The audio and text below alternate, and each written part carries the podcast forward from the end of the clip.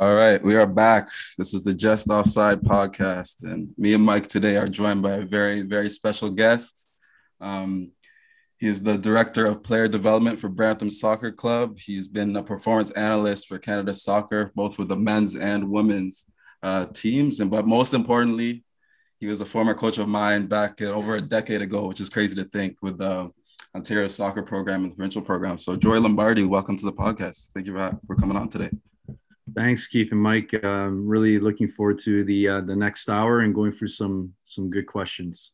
Yes, it's awesome. That's awesome. So, man, obviously it's been a crazy, crazy year with the pandemic and COVID nineteen. So, Ghana, I just wanted you to tell us how, like, behind the scenes, what's been going on at the club in Brampton and kind of the kind of the, the hurdles you guys had to get over this last uh, past year.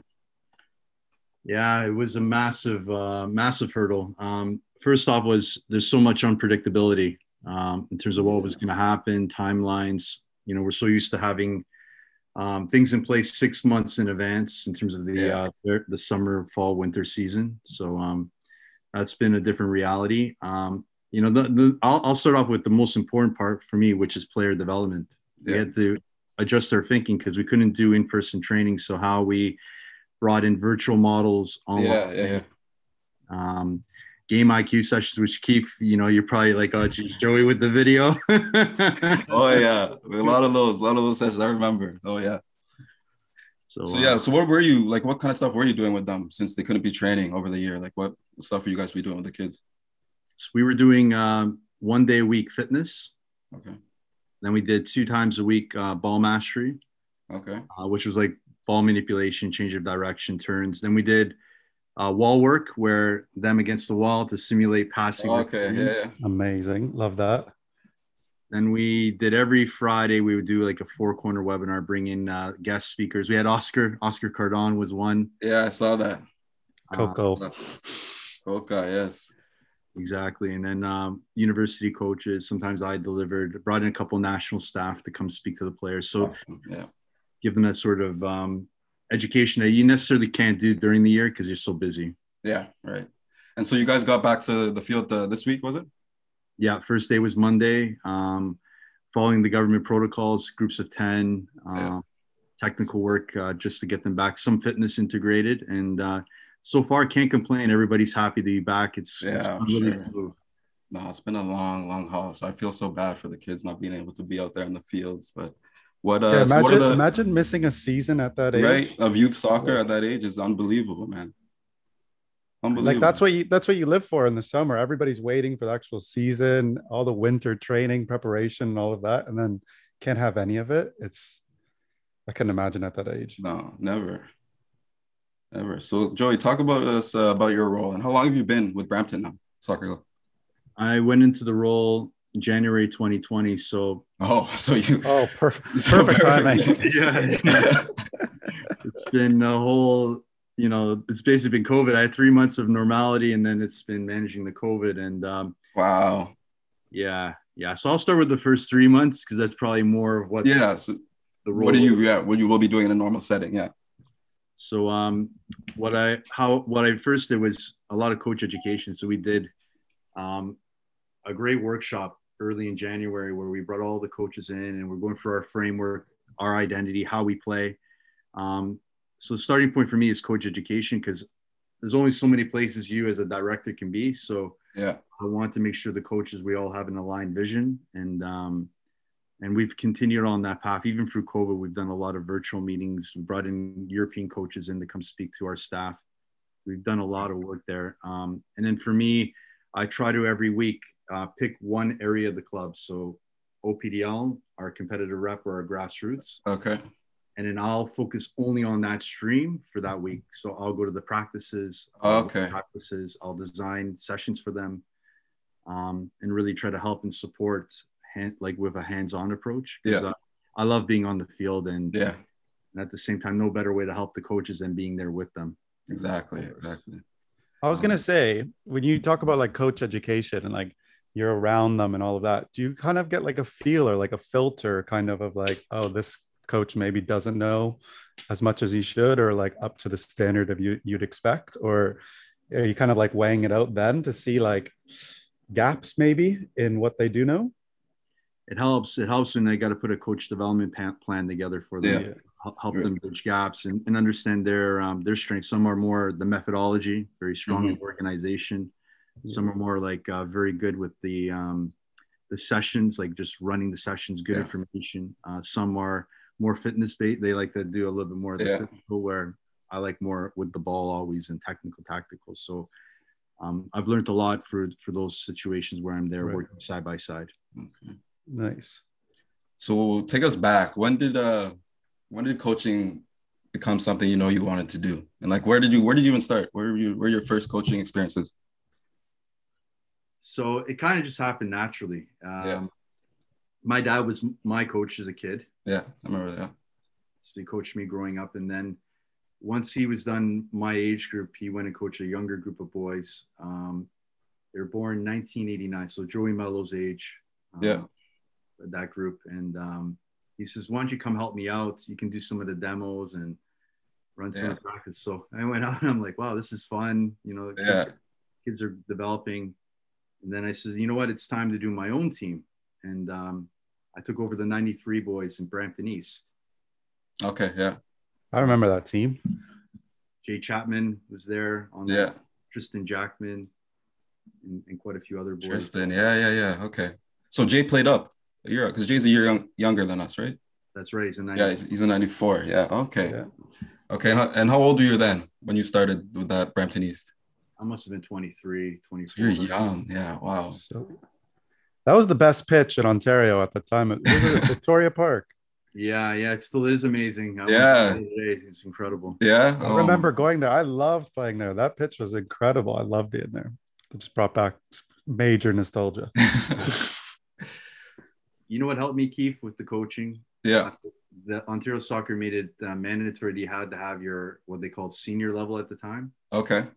And when I went to my first course, guys that love the game, um, to sit in a room and talk soccer all day, I was like, this is amazing. This is better, better than being in normal school.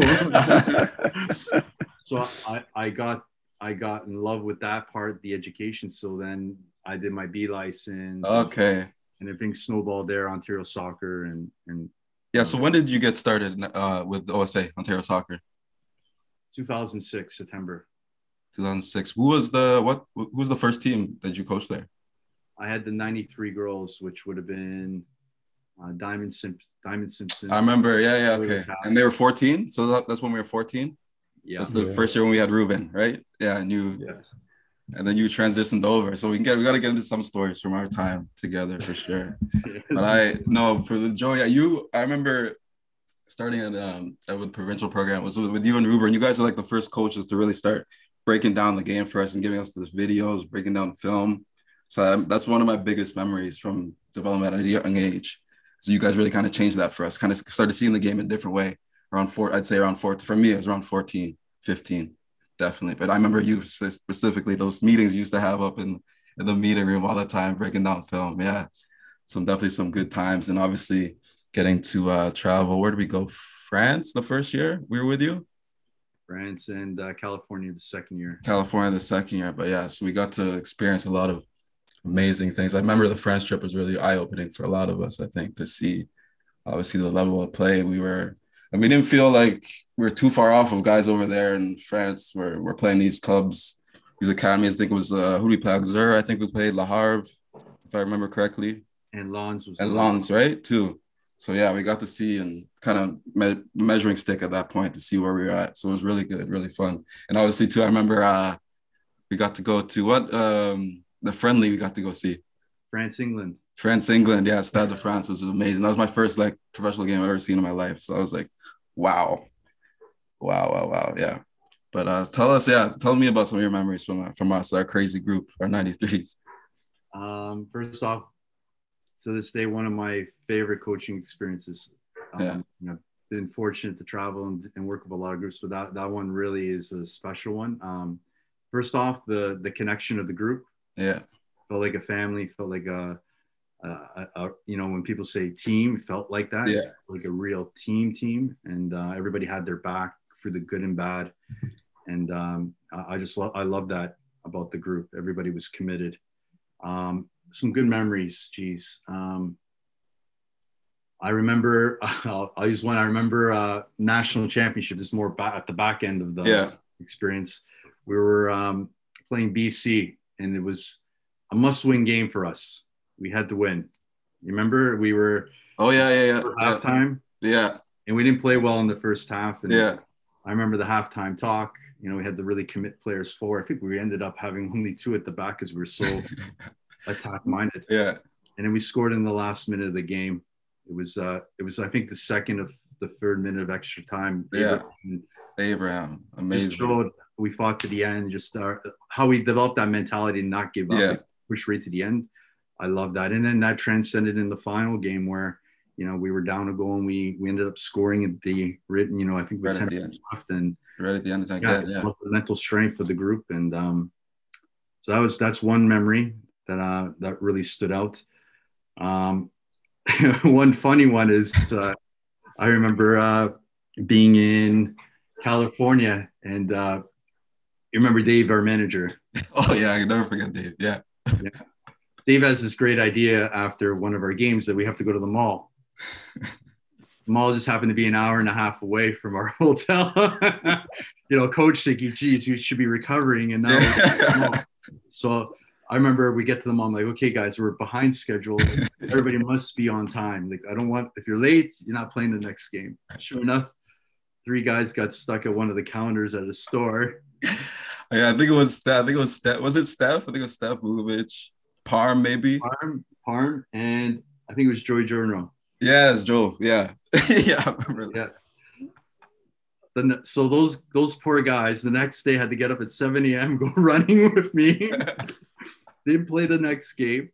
And uh, but you know what? They never complained once. Yeah. I, remember the parents coming, Joey, let if we got your back, if you need to be hard on. I'm like, wow, that would not happen. Uh, I don't know if that would happen these days, but oh, that was funny. No, it was fun. We had a good group. We had a great time, and uh, obviously we had that fun. But I think we always knew when to like get serious. And once we're on the pitch, you know, is that we're prepared. It's, this is work. Got to get to work. So now those are fun times. But yeah, definitely the for me, it's definitely that championship because we obviously lost when we were 14 at nationals to Quebec too. Uh, the right at the end, I remember it was a free kick that we lost to at the last second, and then so obviously 16, we kind of got that revenge against them, which was amazing, amazing, amazing feeling. Keith, uh, one last thing was, you know what else I remember? All yeah. old sessions. Oh my goodness. Yeah, actually we got to talk about that too. Cause I remember we would Pav, you don't know, like we would coat like in the winter in Vaughan, we'd be outside. Sometimes we have to shovel off the field as a warm up to go play and like at, oh you know what great OSA, warm up yeah you know what OSA have that that if you're coming out the change room with the back pub and you're walking there's that big wall before you're walking up to the big field? Yeah.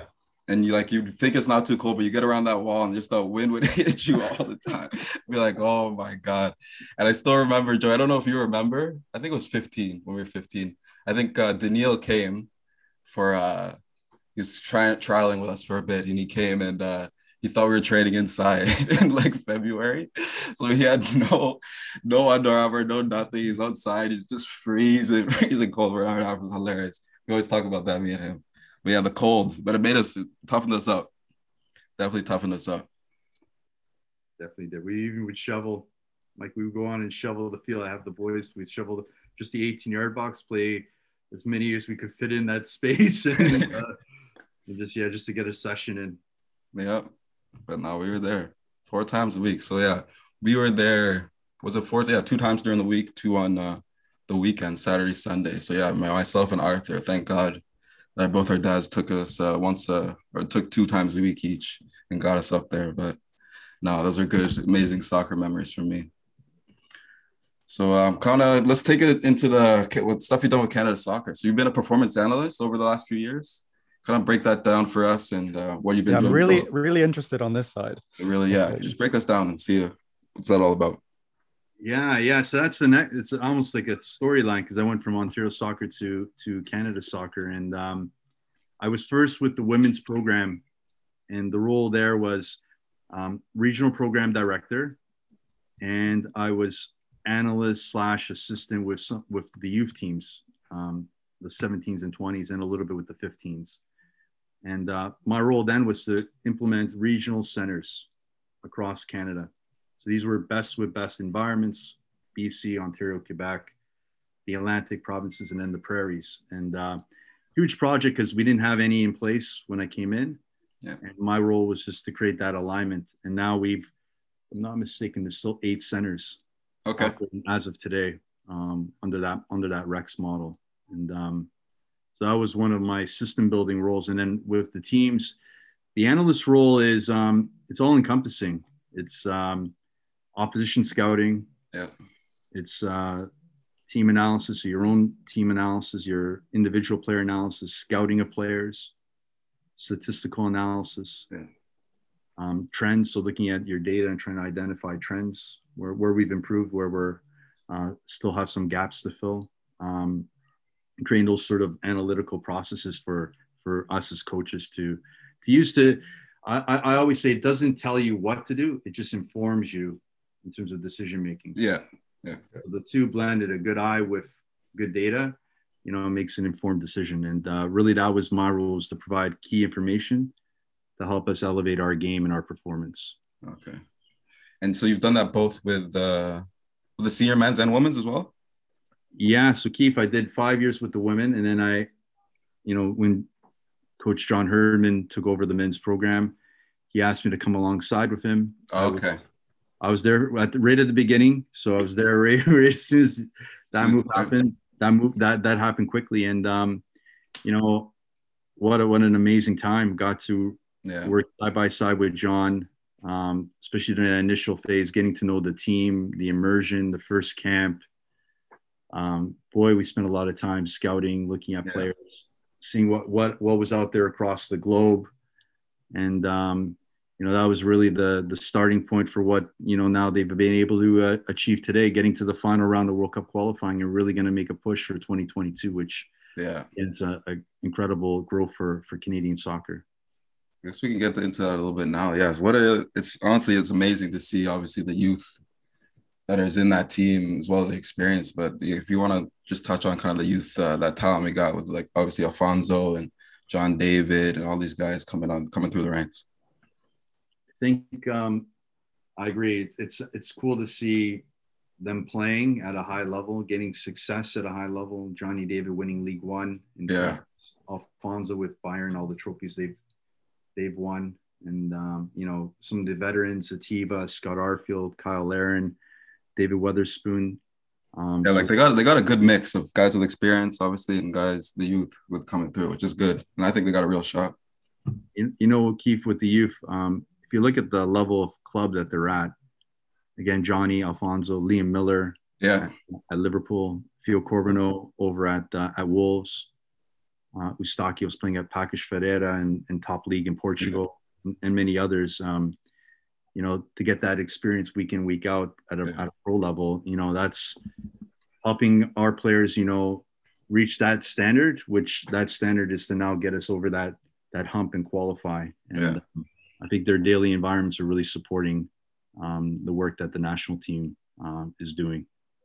So how did they take to uh to John? Obviously, John has had amazing success with the women's women's team. How did all the guys all uh, take to him? And I also heard I talked to a few of them. They've loved him. What I've heard from Daniil and Ashton and some of those guys. So he's um just a, a good human being he's um you know well rounded you know you, you look at him as a coach he's sound on the tactics great with the man management great motivator good at setting a structure so he's he's you know he, he he's so well rounded and uh you know I mean that's that's one of his biggest strengths is that he he can adapt very well in, into different environments and he adapted so well from making it that that move from the women's side to the men's Yeah. side because of his uh, his profile as, as a coach and, and as a system builder. Um, yeah, I'd say I'd say one one big thing that I love about John is he always takes time to talk to you as an individual. If you have anything, his door is always open yeah, and uh, you know that's that that's something that the players are definitely um, likened to because they know they can go talk to him about anything, um, whether it's personal, football related. perfect, perfect. That's a big step. I was gonna say, um, with John and when you're doing like the analysis of everything, is he kind of directing you in what to look for and what to search for and find, or is that kind of completely up to you in that regard of like your role? Because like if certain things like scouting wise or the attacking side are filling those gaps or like making those connections, is that on you or is he kind of leading that way of going, okay, I want you to kind of find this, this, and this? So he would set the framework. We have uh, an identity of how we want to play. Um, Okay. And then based on that identity, when we're doing our game review, I'd be analyzing those aspects to see how effective we were or ineffective and, and, and why we were ineffective in those in those scenarios, in those moments of the game. When it came to opposition scouting, um, we always had a blueprint. Um, and then that blueprint was how the opponent would attack, how they defend, set plays, key players, opportunities where we can hurt them, threats where they may hurt us. And then that would be um, pulled together and compiled in some visuals, um, a lot of video, animated video to highlight the different Yeah. areas. And then that would then be condensed to a player version so that we could give that to the to the players and help with the preparation for a game. Okay.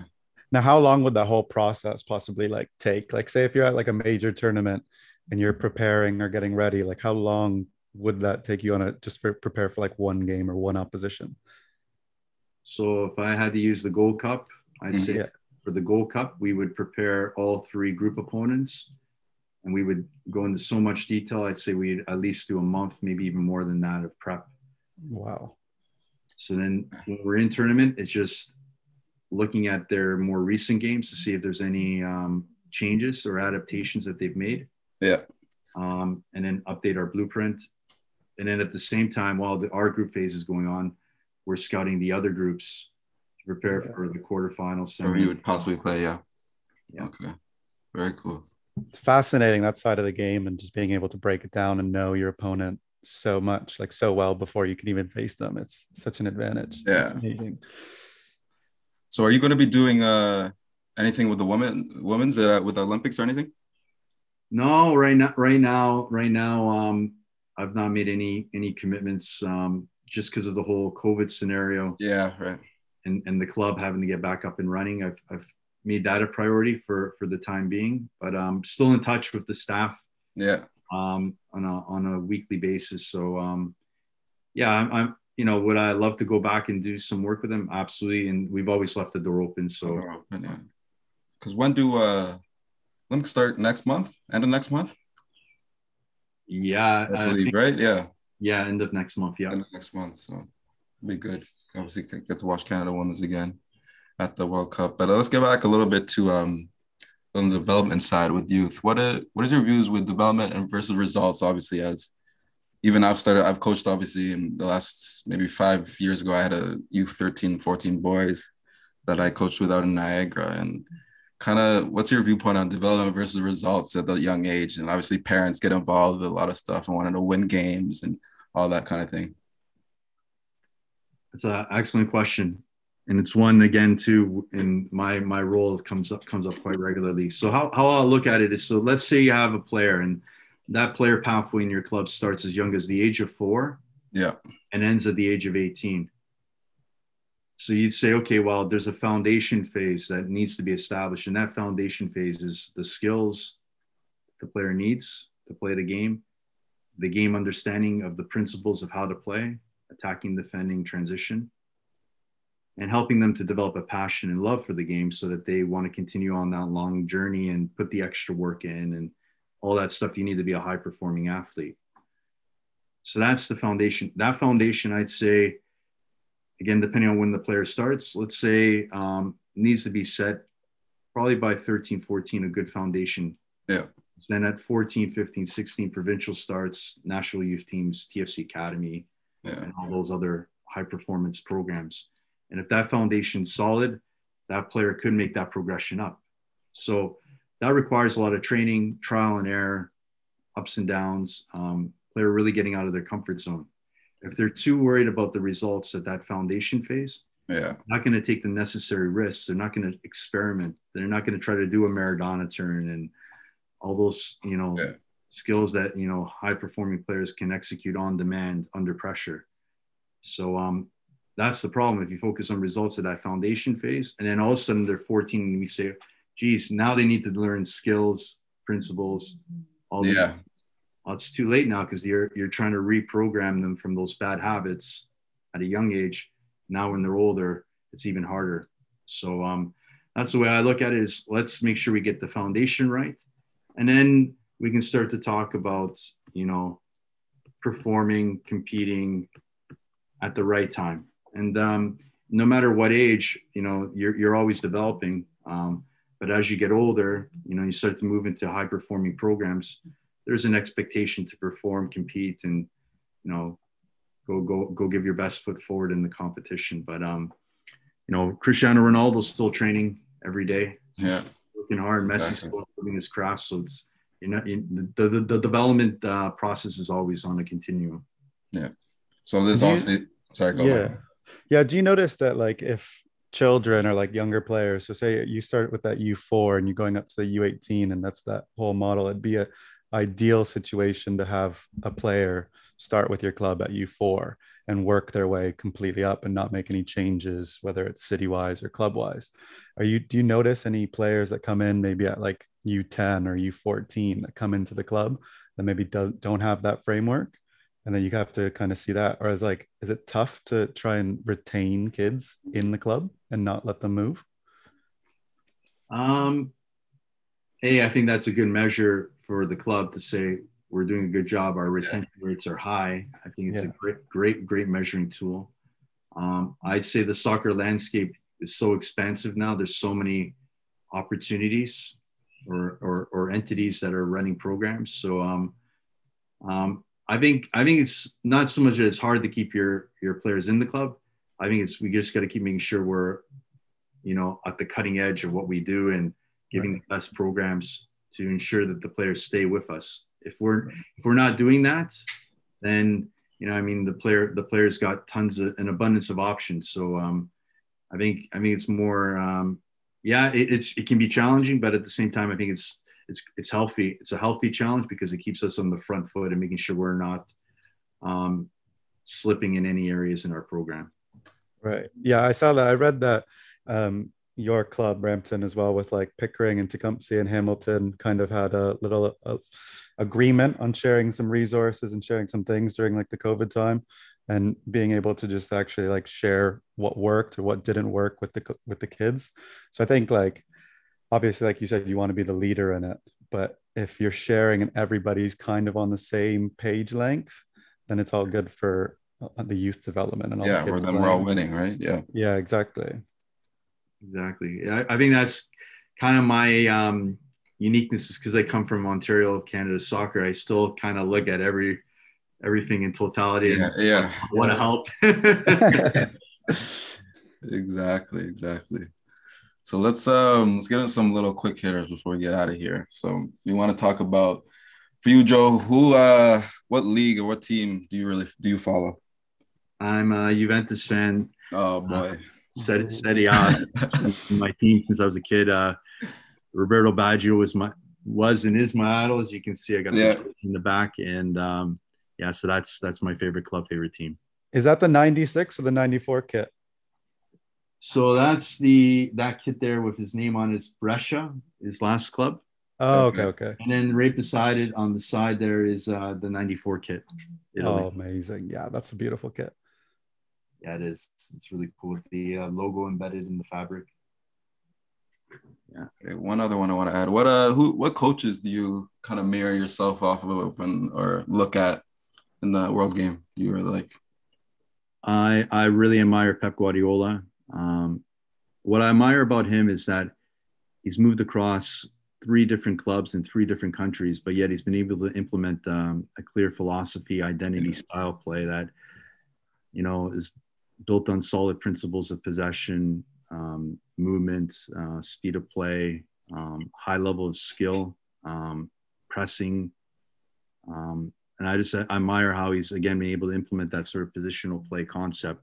Mm-hmm. Three different clubs with success.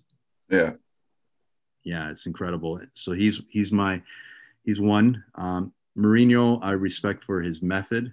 I think he's a method guy, and he's you know he's a different profile coach, and I think he changed uh, how how people look at coaches because he went through an academic Yeah, Route. Yeah. formation rather than just the typical former player getting former player. Yeah, exactly.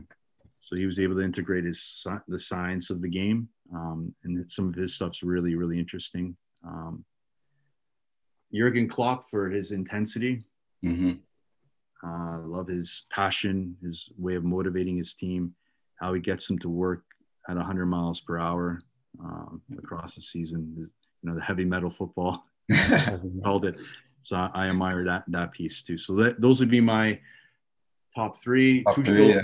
Tuchel, I, I, I, I'm really Yeah. liking the Tuchel too. Obviously now seeing him in England, hmm I've been able to see more of how his team's playing his three box three formations. Quite quite an interesting structure too. Joey, I knew you were going to say Pep Guardiola. I knew it. Do you know why? I watched their um, your webinar for League League One, and the first thing that came up was the culture, and setting up the culture for the club, and knowing that, and I just knew that you're going to ch- somehow relate it back to Pep and La Masia and Barcelona and all of that. So I, I had the feeling for that. Did you get a chance to watch those uh, those Prime, those documentaries, the City one or the Tottenham? Yeah, I watched both of them. I watched both of them. Amazing that uh, you know people like us can get access to those sort of behind. the Right? Oh my goodness. And it's your boys this year as well. Juve. Yeah, yeah, it's Juve. It's Juve. It's gonna be Pirlo. Pirlo's uh, Juve from this past. That's gonna be an interesting one. His one and done year. Yeah, yeah, I know, I know. Are you happy with him leaving? Or are you are you a little bit sad? I'm um I, I I'll say disappointed because it was always going to be a risk putting there with you know it being his first yeah, it's a lot of pressure. so if they weren't willing to give him the time knowing that it, it, it could be an up and down year then they maybe should have thought more deeply about the original appointment and um unless they again if they were committed to it then give him a second year Yeah. especially a year where it was covid and Yeah. few So players normal were in and out of the circumstances. season, Dybala and Ronaldo and a few, you know. So, yeah, I just wish they gave him some time. All right, next one we got Euro. Who's your Euro pick? Oh, okay. So I'll say two. So I always got to say Italy's one. Of course, they look good though. They're flying at the minute. They look good. yeah, yeah, they do. They do. They've played well. You know, scoring goals, They're defending, not well, conceding. Yeah. well organized, attacking football. So I've, I've been impressed with them. And then France, I, I have to go Yeah. France. So, so so deep too. What what a, what a team. Well well rounded. You Yeah. know, they got guys coming off the bench that you know are world class players, and um, and they got a world class coach. I I, I Deschamps um, Yeah. Deschamps a world class coach too. I have a feeling, I don't know, but I feel like Rabiot is just sticks out in that French squad. I don't like him. I don't like I, I feel like he's not and I feel like Giroud's gonna start the next game and he Benzema's gonna get the bench. They gotta win. Yeah, they have to win. Yeah, they do. They do. It's a big game. Yeah. And Italy, if Italy get Verratti back and they keep scoring goals, I think. They got a shot. Yeah. Yeah. I like their chances. All right. Okay, I'm excited. I'm interested to hear your answer for this, but I want you, if you can, um, your best eleven of players you've coached. If you can pick a best eleven. That's a hard. That's a real hard one. Oh, jeez. I is want. Keith is Keith not in your team sheet? I got so many. That's a hard. You've yeah, because you've probably coached a lot. We'll give you we'll give you uh we'll give you eleven and give us five subs. Keith really Keith really wants to be on this team. No, I don't need to be on the team. I just want to know because I don't even know all the players he's coached. So he might say a name. I'll be like, oh, I didn't even know you coached that guy. This guy. Wow. So um okay, I'll keep I'll keep it to head coach. Okay. So I'll keep it Yeah. head Okay. Yeah. I'll keep it to head coaching, head coaching uh only. Um okay. Goalkeeper. Hmm. I'm gonna go Ricky. Okay. Yeah. Ricky. Yeah. Ricky Gomez. Ricky Gomez. You remember Ricky? Yeah. Yeah. Yeah. Because Yeah. he played out in uh he was out in Port. Is he still in Portugal? I believe he is, yes. Yeah, Yeah. I think he's still in Portugal. Yeah. Okay, Ricky. Yeah. Go to Ricky. I haven't seen Ricky in forever. He's Kitchener guy, wasn't he? Yeah, Kitchener. Yeah, yeah. So I'm gonna go Ricky right back. I'm gonna go Surieka. Siriaka, yeah, I remember that name. Yeah. Center backs. I'm gonna go with the Twin Towers, Aaron and Daniil. Okay. Yeah. Neebly. Schneebly. Yep. Ooh, left back. That's uh that's gonna be an interesting one. Left back. Um hmm. trying to think of our left backs. Yeah. we had Morel. We had Jordan Morel. Oh yeah, Jordan. Yeah. He did he did really well He's playing. And he, he went to play on. Yeah, he went to do on uh, play on OGBL. Yeah. yeah.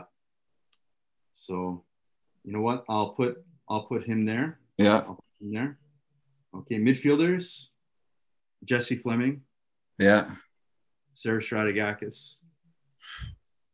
Those two are, Yeah. are are my number one and two. My holding midfielder. It's not pure holding midfielder, but I'm going to put Oscar there. Yeah. Yeah. Oscar for sure. Engine was running all game. Yeah. That's a good one. Up front, up front. Jeez. Oh, I, I love the yes. This is good. Uh, Gets you thinking too. yeah, yeah. Um, Chloe Lacasse was good at 14. That was my first team. Yeah. Um, Donzo was fantastic when we were a kid. When Who's that? Abraham Donzo was Oh yeah. Yeah. excellent. Oh yeah. That national championship, he, he really Yeah. was, uh, he played really well. It's like a man amongst boys. You be up there too, Keep. I'm not just saying that. Um, Arthur, going back to the midfield, I loved Arthur too. Arthur was yeah. Parm, Parm was excellent too. Vukovic, Steph. Stefan, Steph. I know I'm going around that. Yeah, he's, yeah. We won't, we won't make you. So I No, go, you- I go, I go. If I had to go with um to, to, to condense it, I go. You're in there, Steph's in there, Chloe's in there, Donzo's in there Okay. Yeah. No, I agree. in that front three. I agree. Put yourself in there, Keith. That's the pressure. That's the pressure. No, Joey's coached a lot of lot of talented young players. So no, that's cool. Um, Um, do you have a favorite coaching memory? Obviously, you talked about kind of with soccer, but even footballing memory. Um, outside of my own own experience, like work wise, um, Italy winning the World Cup 06. We Right up know there. it. I said this to Keith last night. I said he's going to say 06 with Italy World Cup win. yeah, that's a common one. Um, another one was 96 Juve. Okay. They won the Champions League against Ajax in shootout. That was one. Um, and then my own personal coaching moments. Um, I'd say, well, that that 09 Yeah. nine national championship was was a big one for me. You know, was another good one, Keith, that we had was Yeah. before we went to Quebec. Yeah. Yeah. Yes, I remember that. I know it was a friendly series, but because the group had just lost to We Quebec just lost. We but we killed them, didn't we? four, I think it was four nothing at half. Yeah, yeah, yeah, yeah. We were ready. I remember that. Yeah, we were ready we were We were firing. I just Yeah. yeah, we're good. It's like everything just clicked. That it was one of those Yeah. games where everything just clicked from the first to the last minute. That that's a great one. Um, win, winning national championship at home, running my Yeah. parents. That was a cool one. Um, national team, geez, tons of them. Getting out of the group phase in 2014 U17 World Cup with Right. 17 girls. Um, the qualification tournaments, uh, being uh, a support staff at the Women's World Cup in 2015, um, being around the Olympic groups, um, Gold Cup last year with, uh, sorry, 2019 with the men's team. Mhm. That's another good one. Um, I'd say too, Keith. One one great moment was the first the first camp with John with the men's program we had in New Zealand Okay, yeah. you know, first camp, first experience to, to get a W on our first Yeah. camp was was cool, and just that way everybody connected together Together, yeah. great moment. Cool. All right, last one here. Let's see if you could uh a player pick a best uh five aside team, all time players. Four plus a goalie or five plus a goalie. Let's do five plus a goalie. Okay, so uh, Messi, Ronaldo. I'm I'm I'm, I'm going to go pure attacking here. so Messi, Ronaldo, Pele, Maradona, and I'm going to throw one defensive player. Actually, no, I'm going to throw Baggio. I have to throw Baggio in there. Yeah, I was going to say. Yeah, Baggio has to fit in there. So I'm going to go all, all attacking. Uh, we'll have so much ball possession that we'll dominate. and then I'm going to throw Buffon in net to uh, okay. make sure we're solid between the punch. If I had to add an extra, another one more player, it'd be uh, would have been Maldini. Okay, you can come off the bench just yeah. in case. Yeah, when we're closing the game, you know. Yeah, I was gonna say you need to close the game. Yeah, you can throw him in. That's All amazing. Right. That's I think that's pretty much what we had for today. But I'm really, uh, really, really appreciate you coming on and kind of give us uh, some insight of what you got going on right now. And, and obviously, it was good to see you and good to talk to you. I know the last time I've seen you in person. So, um, but no, thank you. Really appreciate it. No, yeah, much appreciated. Thank you for coming on. My my pleasure, guys. And uh, let's uh, let's see. We we do something again in the future. Um, yeah, hopefully in person, and we can do something and sit down because Mike is in. I don't even know. Mike's in the UK. Oh, really? Yeah, yeah. I'm I'm in London. I've been yeah, here for the last couple of years. Incredible, awesome, awesome. And uh, I guess you're going through the whole um, return to normality post COVID. Yeah, yeah, definitely. we we're like a couple weeks ahead, and um, to be honest, here it's been like no one really is caring all that much, or nobody's abiding to the rules as much. But we've slowly opened back up, and things have kind of been a little bit normal for us. But um, yeah, it's been strange. It's been strange, definitely. The fact that like I was going to football matches regularly. I'm an Arsenal fan, and I live like ten minutes from the Emirates. I was going to matches regularly and just going to even like championship games and League One games, and um, that all just stopped, and it was just horrible. The last football match I saw, I think, was Arsenal Sheffield United. It was like a nil-nil, awful. T- oh no, actually, it was Everton Chelsea, four-one win for Chelsea or four nothing win for Chelsea. It was just brutal. So you got to get back. We'll be back. Stadiums are open soon. It's yeah. almost there. Think, think, think about when you go back to the Emirates and it's full capacity. How, yeah, how amazing that that's gonna be. The ticket, getting a ticket's gonna be tough, but yeah. it's gonna be. Uh, well, yeah, that'll be an experience. Oh yeah, definitely. I can't wait for the moment. I think September or August when the season back up. It should be at full capacity, which is nice. That's what's amazing about seeing like Budapest and seeing the Puskás Arena full yesterday. Just seeing like an actual stadium full is so surreal. Sure, the players miss it too. Like, can imagine they got to draw. They got to draw against France. I know. if they're if they're behind closed doors, who knows if that happens? Exactly. I remember in the All or Nothing uh, Tottenham documentary because they had, you know, when uh, Spurs were going for their uh, return to play. Yeah. Yeah. And um, Mourinho would tell the players, hey, the game is important because they would sometimes maybe shut off because it's no fans. Yeah. more like a friendly scrimmage than than a normal game. So he's trying to put that pressure on them. Yeah. Yeah. No, it's definitely different. Definitely different. But no, but uh, yeah, thanks again, Joey. This has been another episode of the Just Offside podcast with myself, Keith Makubia, and me, Michael Pavella. We're signing off. We'll see you guys soon.